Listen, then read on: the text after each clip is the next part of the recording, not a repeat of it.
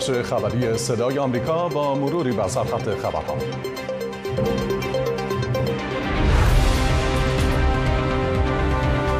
تاکید آمریکا بر ضرورت حفاظت از غیر نظامیان فلسطینی همزمان با تشدید حملات نظامی اسرائیل در شمال و جنوب غزه. حمله راکتی گروه نیابتی ایران به پایگاه نیروهای آمریکایی در سوریه و رهگیری پهباد ایرانی بر فراز ناو آیزنهاور از سوی نیروی دریایی آمریکا.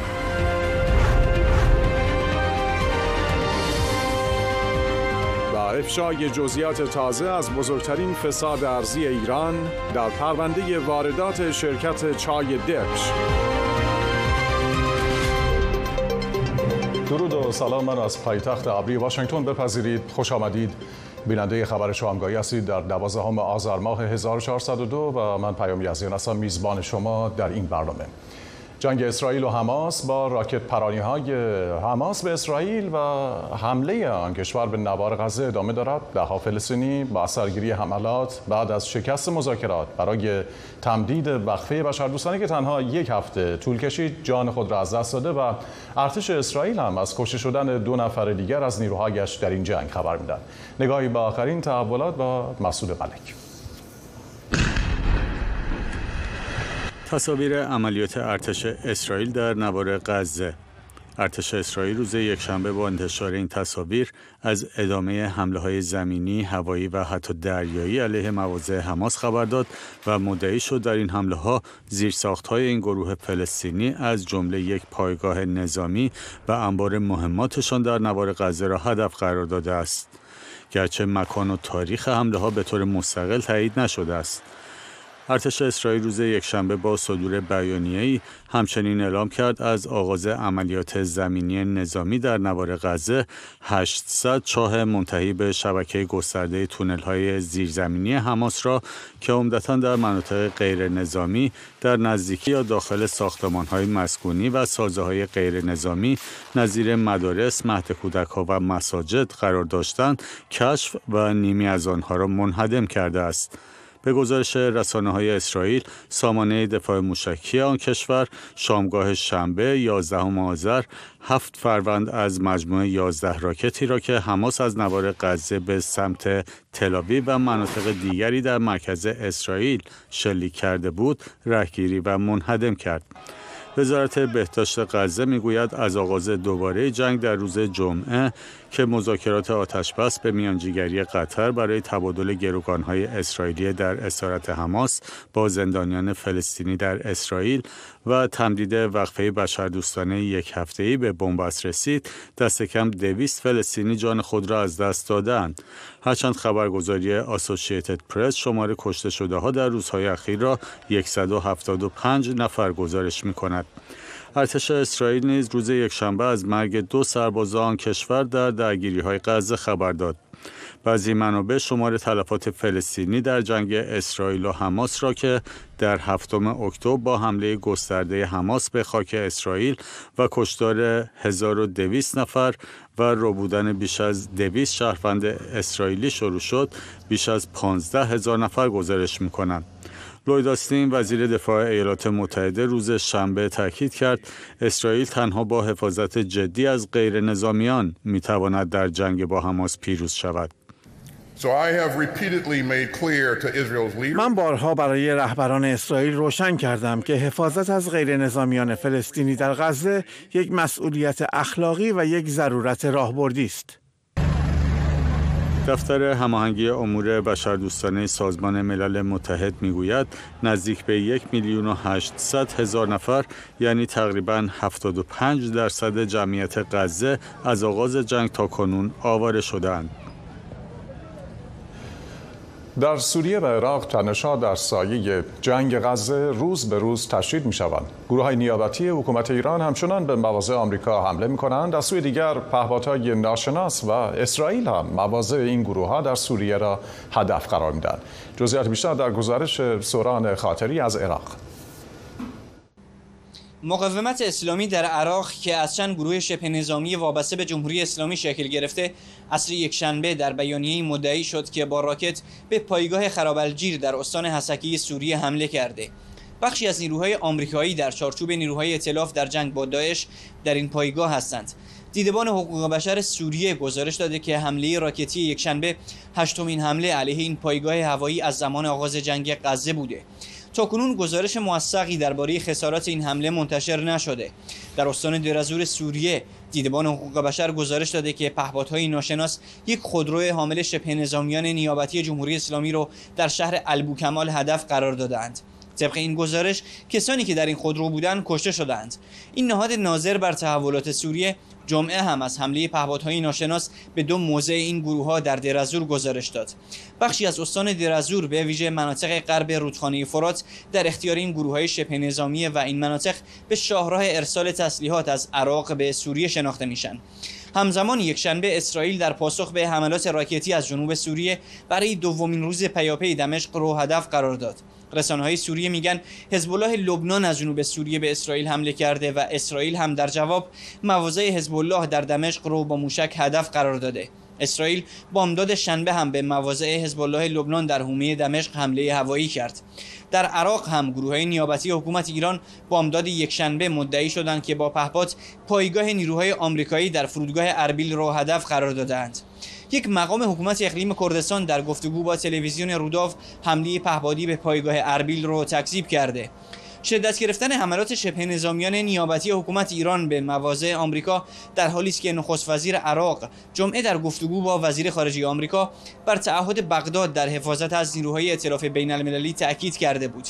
همزمان با شدت گرفتن حملات گروه های عراقی نزدیک به جمهوری اسلامی محمد باقری رئیس ستاد کل نیروهای مسلح حکومت ایران یک شنبه در بغداد با مقامات عراق دیدار کرد. به گزارش رسانه های دو کشور تحولات منطقه همکاری های نظامی بین تهران و بغداد و حضور احزاب کرد مخالف جمهوری اسلامی در اقلیم کردستان از اهداف سفر محمد باقری به عراق بوده. سوران خاطری صدای آمریکا اقلیم کردستان عراق. مجلس نمایندگان آمریکا آخر هفته گذشته در یک اقدام دو حزبی طرحی را تصویب کرد که بر اساس آن جمهوری اسلامی ایران را از دسترسی به 6 میلیارد دلاری که دولت جو بایدن در معامله تبادل زندانیان آمریکایی با تهران برای پرداخت به حکومت ایران به بانکهای قطر منتقل کرده مسدود می کند.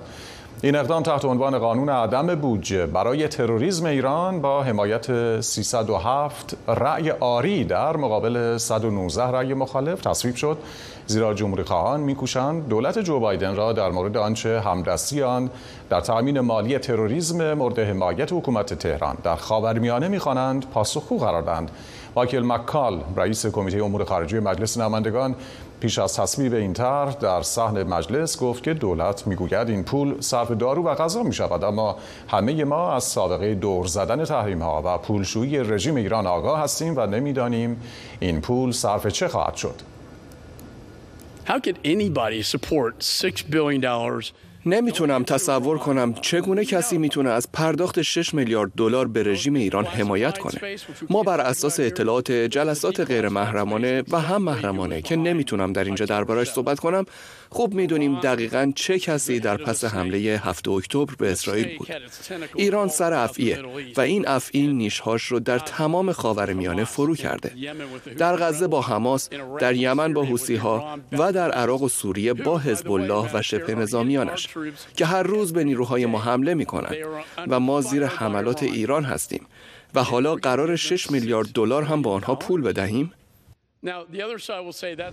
مایکل مکال گفت دولت بایدن قصد پرداخت این پول به جمهوری اسلامی را دارد ولی ما در کنگره جلوی پرداخت آن را می‌گیریم تا تهران دیگر نتواند افراد بیگناه و یهودیان بیگناهی را بکشد که حتی توصیف کشتار وحشتناک آنها که ما در ویدیوها مشاهده کردیم مشکل است.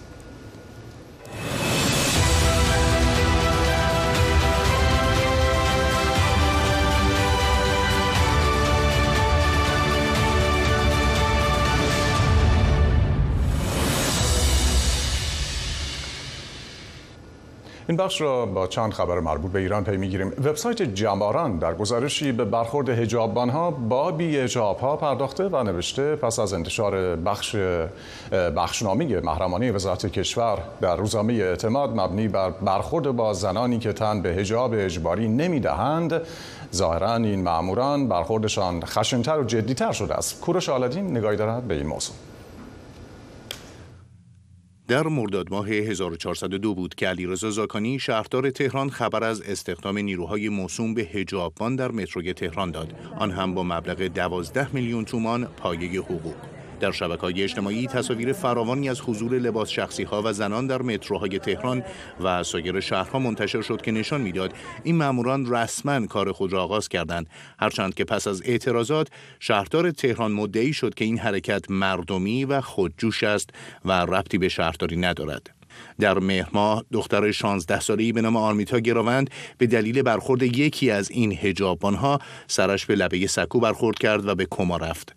از همان زمان ماموران امنیتی حکومت اجازه انتشار خبری در مورد او را ندادند و پس از درگذشت او حتی کسانی که در مراسم خاکسپاری او شرکت کرده بودند را بازداشت کردند.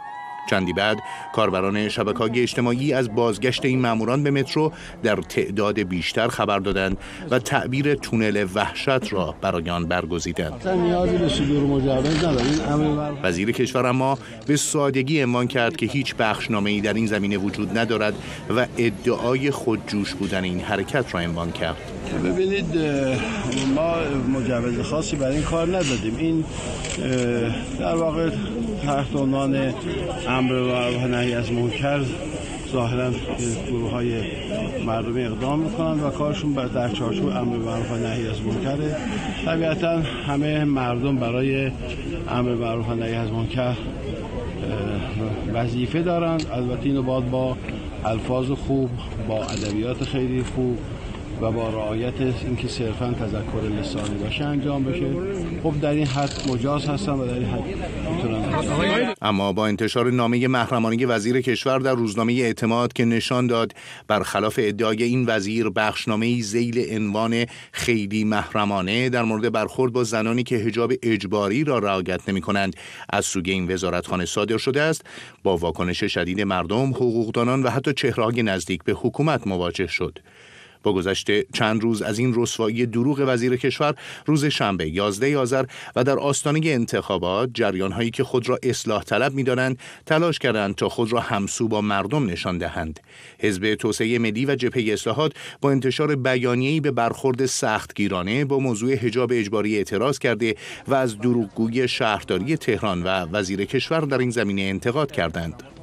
جبهه اصلاحات هم در نامه به قوه قضاییه نوشته به رغم اعتراضهای مکرر مبنی بر استقرار حجابان در مترو کسی مسئولیت آنها را بر عهده نمی‌گیرد. اما در عوض برای روزنامه‌ای که واقعیت را منتشر می کند ادعای جرم می شود اشاره جبهه اصلاحات به اعلام جرم دادستانی تهران علیه روزنامه اعتماد به اتهام افشا و استفاده از سند طبقه بندی شده وزارت کشور است.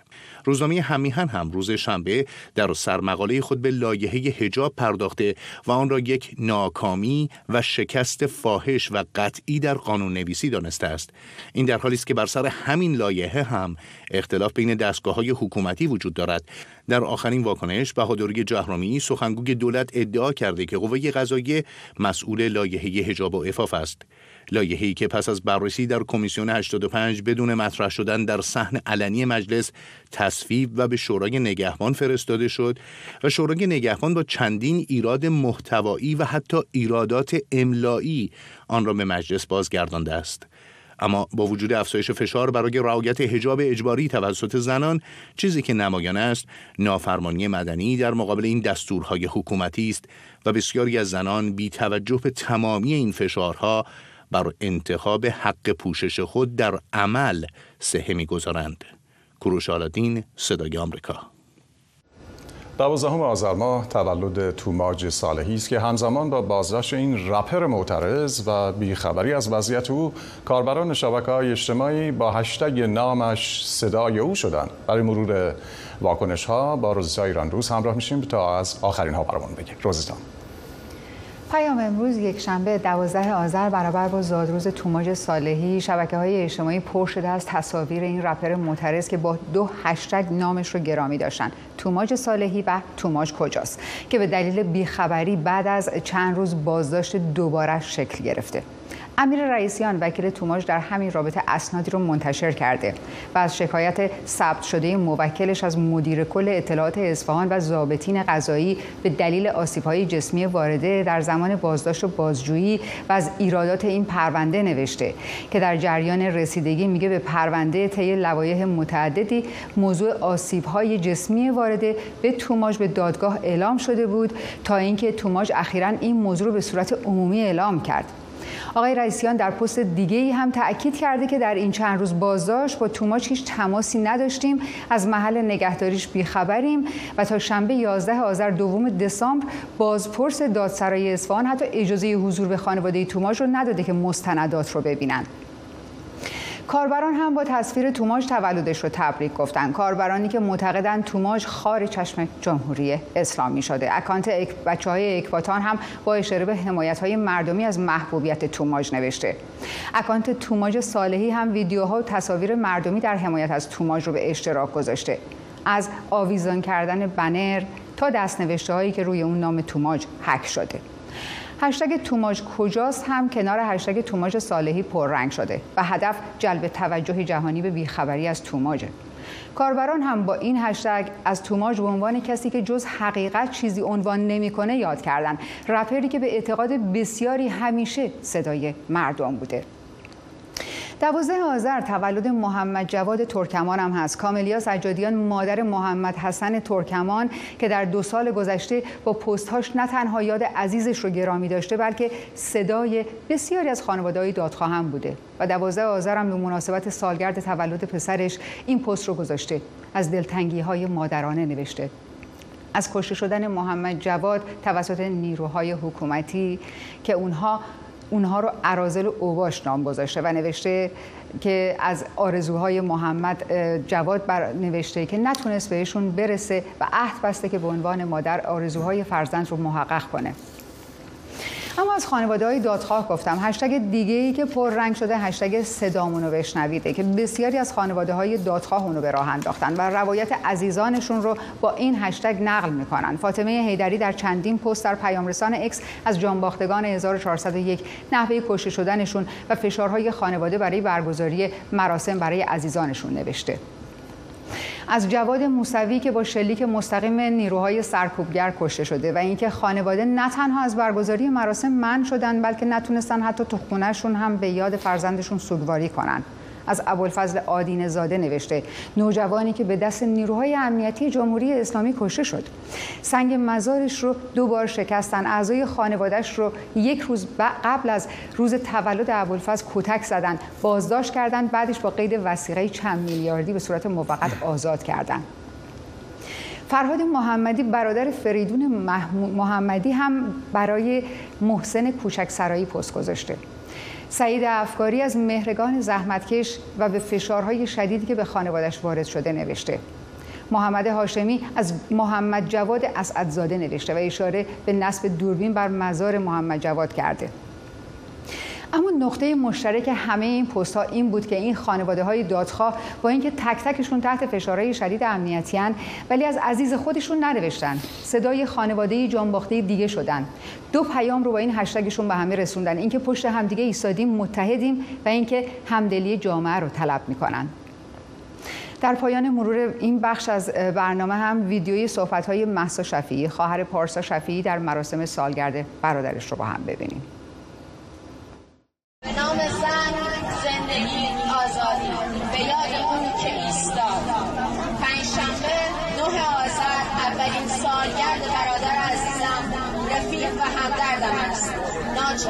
و ماندن هستیم. و متعجب از این صبر و تحمل باید ایستاد باید. حرف بسیار است اما این سکوت خود بیانگر رنجی عمیق است. ممنون از کسانی که به من خیانت کردند. ممنون که من را ترک کردید. ممنون بابت تمام نامهربانی ها فدای آن رفیقانی که این یک سال گوش شنوا برای ما بودند. این چنین رنجی و این چنین سودی را بر روی دوشم تا ابد حمل می کنم تا روزی که در این دنیا یک نفر باشد که از تو یاد کند تو نمرده ای و اکنون تو در قلب من 19 سال سن داری. با این که در سومین ماه از آغاز 18 سالگی آخرین تپش های قلبت را حس کردی. سام رجبی فعال محیط زیست پس از شش سال و پایان دوران محکومیتش از زندان آزاد شد سام رجبی یکی از هشت فعال محیط زیستی است که بهمن ماه سال 98 توسط سازمان اطلاعات سپاه بازداشت و روز سهشنبه 29 بهمن 1398 به 6 سال زندان محکوم شد. صدور این حکم واکنش برخی از سازمان‌های حقوق بشری و وزارت خارجه آمریکا را به همراه داشت. هومن جوکار، امیرحسین خالقی، تاهر قدیریان، نیلوفر بیانی، سام رجبی، سویده کاشانی، مراد تاپاز و کاووس سید امامی از جمله بازداشت شدگان بودند. اجلاس دوازده روزه تغییرات اقلیمی سازمان ملل در شهر دوبه امارات متحده عربی با حضور پررنگ نمایندگان تمام کشورهای جهان در حالی ادامه دارد که جمهوری اسلامی به دلیل حضور هیئت نمایندگی اسرائیل از شرکت در آن خودداری کرده است. به گفته تحلیلگران جمهوری اسلامی در سالهای اخیر با نقض تعهدات بین المللی در زمینه حفظ محیط زیست یکی از بزرگترین تولید کنندگان آلاینده ها بوده به طوری که انتشار گازهای گلخانه‌ای در آن کشور طی دو دهه گذشته حدود دو برابر شده است. برای پرداختن به جزئیات بیشتر گفتگو می‌کنیم با خانم اعظم بهرامی کارشناس محیط زیست از تورین ایتالیا. خانم بهرامی از سابقه جمهوری اسلامی در نقض تعهدات بین المللی در زمینه حفظ محیط زیست بپرسیم از شما و اینکه جمهوری اسلامی با شرکت نکردن در این قبیل نشست‌ها چه هدفی رو دنبال می‌کنه؟ خب این سابقه طولانی داره متاسفانه. فقط هم در موضوع کنفرانس های جهانی مرتبط با تغییر اقلیم نیست. ما می‌دونیم که از بعد از کپ پاریس 2015 مسئله پیوستن به این توافقنامه هم، همچنان تا همین امسال در مجلس و در مجلس خبرگان در مجلس خود شورای جمهوری اسلامی مجمل مونده بود به عبارتی و هنوز همچنان قرار بود به اون رأی بدن. بندای زیادی از اون حذف شده بود. سند 20 که یکی از مهمترین اسناد تایید شده بین المللی برای حذف و نقض مقابله با نقض تبعیض جنسیتی عملا در ایران غیر ممکنه و غیر قانونی حرف زدن در مورد اون.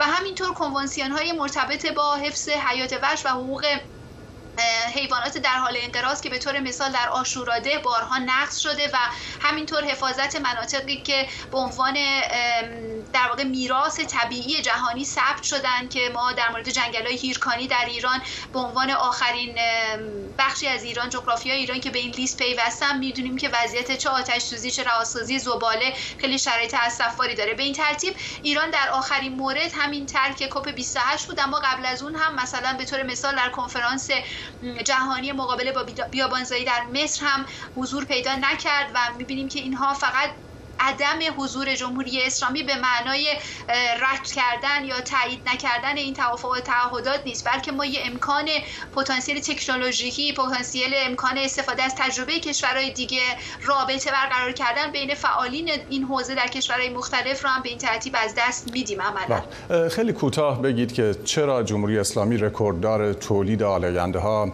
در جهان محسوب میشه و این بیتوجهی به تعهدات زیست ریشه در چه مشکلاتی داره. کوتاه لطفا. ببینید مسئله اصلی ما در موضوع تولید انرژی مبحث تولید انرژی وابستگی خیلی زیاد ما به نفت و گاز علیرغم پتانسیل بالایی که در استفاده از انرژی خورشیدی داریم. در بخش نیروگاه ها و صنایع نفت و گاز پتروشیمی حتی صنایع مثل سیمان ما یک تکنولوژی بسیار فرسوده و قدیمی داریم که جمهوری اسلامی سرمایه گذاری نکرده برای بهبود اون برای فیلترینگ و تصفیه آلاینده ها و همینطور برای انتقال این سوخت و به طور مثال در مورد گاز مثل همین پدیده مازوت سوزی که حتی ما توان ذخیره مازوت یا کاهش کربن اون رو نداریم. همینطور من فکر کنم یه بخش دیگه هم برمیگرده به مجموعه قوانین و سرمایه گذاری که اینها گره خورده در موضوع دموکراسی در موضوع قانون و در موضوع نگاه حاکمیت اساسا به ضرورت حفاظت از منابع طبیعی سرمایه ملی و نسل آینده که در ایران خب وجود نداره. به این ترتیب اینها محصول در واقع اون نگاه حاکمیت به موضوع محیط زیسته سپاسگزارم. خانم اعظم بهرامی کارشناس محیط زیست از تورین ایتالیا با ما. مرکز رسانه قوه قضاییه اعلام کرد که سازمان بازرسی کل کشور از کشف فساد حداقل یک میلیارد و 400 میلیون دلاری ارز برای واردات چای خبر داده و تاکید کرده که این عدد با محاسبات جدید به دو میلیارد دلار خواهد رسید. بر همین اساس اعلام شده که در مقابل این میزان ارز دریافت شده هیچ کالایی هم وارد نشده. جزئیات این خبر رو بررسی می‌کنیم با فریبرز کلانتری روزنامه‌نگار ساکن ترکیه. آقای کلانتری دیدم در شبکه‌های اجتماعی مطلبی در زمینه فساد ارزی در پرونده واردات شرکت چای دپش منتشر کردید و پرسیدید که با چه محاسباتی مبلغ 3 میلیارد و 700 میلیون دلار به واردات شرکت چای دپش اختصاص داده شده؟ شما به چه جوابی رسیدید از ابعاد این فساد؟ برای ما بگید خیلی کوتاه لطفا. عرض کنم که دو تا نکته وجود داره در این اطلاع رسانی که شده. یکی به مسائل حاشیه‌ای پرداختن. اما اصل موضوع اینه که من همینی که گفتم که اصلا چه نیازی بوده این همه اندازه؟ یکی دهه شما تخصیص ارز دادید. برای مقدار 90 هزار تن اون نیازی که هست در کشور برای چای. هیچ دلیلی نداره. و این شرکت چای دپس به نظر من نکته فرعی آقای اکبر رحیمی که به اصطلاح صاحب اینه یه شرکت متوسط با 130 تا کارگر که بیشتر کارش بسته بندی اینا.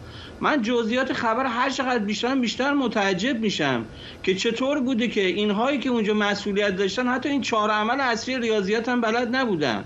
مقدار مصرف سالانه ممنون مقدار ارزی که می‌خوان تخصیص بدن هم معلومه. چطور شده شما بین سال 98 تا 401 اندازه شاید یک دهه بیشتر ارز به این به اصطلاح شرکت تخصیص دادید؟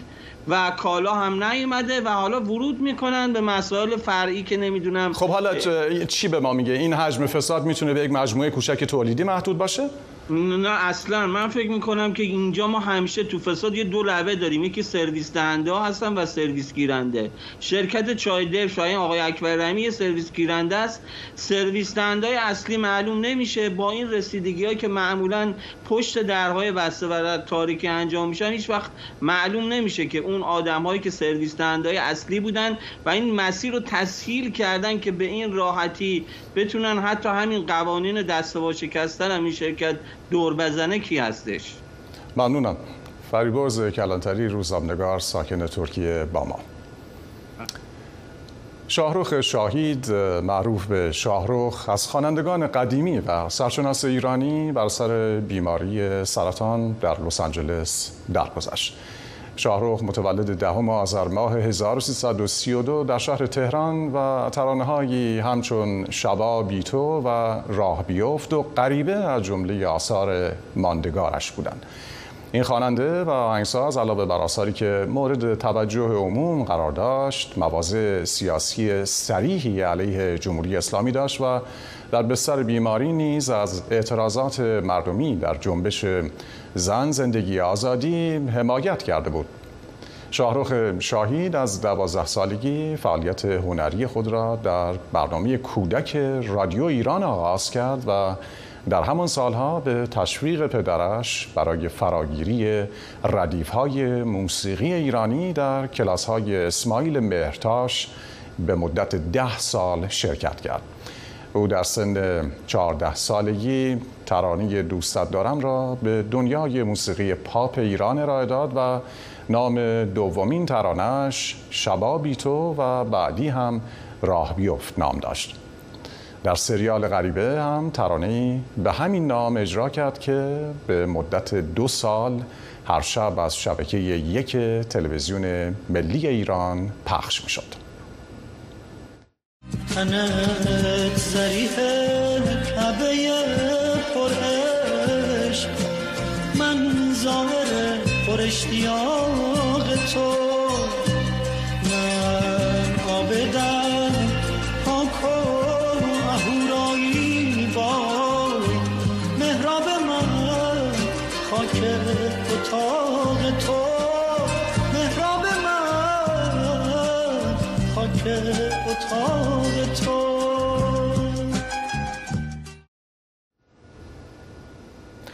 بیننده برنامه اخبار شامگاهی صدای آمریکا بودی تا بخش بعدی خبر که برنامه یک ساعته ساعت خبر خواهد بود. می‌تونید بیننده برنامه های بعدی ویژه برنامه دیکود و تبلت باشید.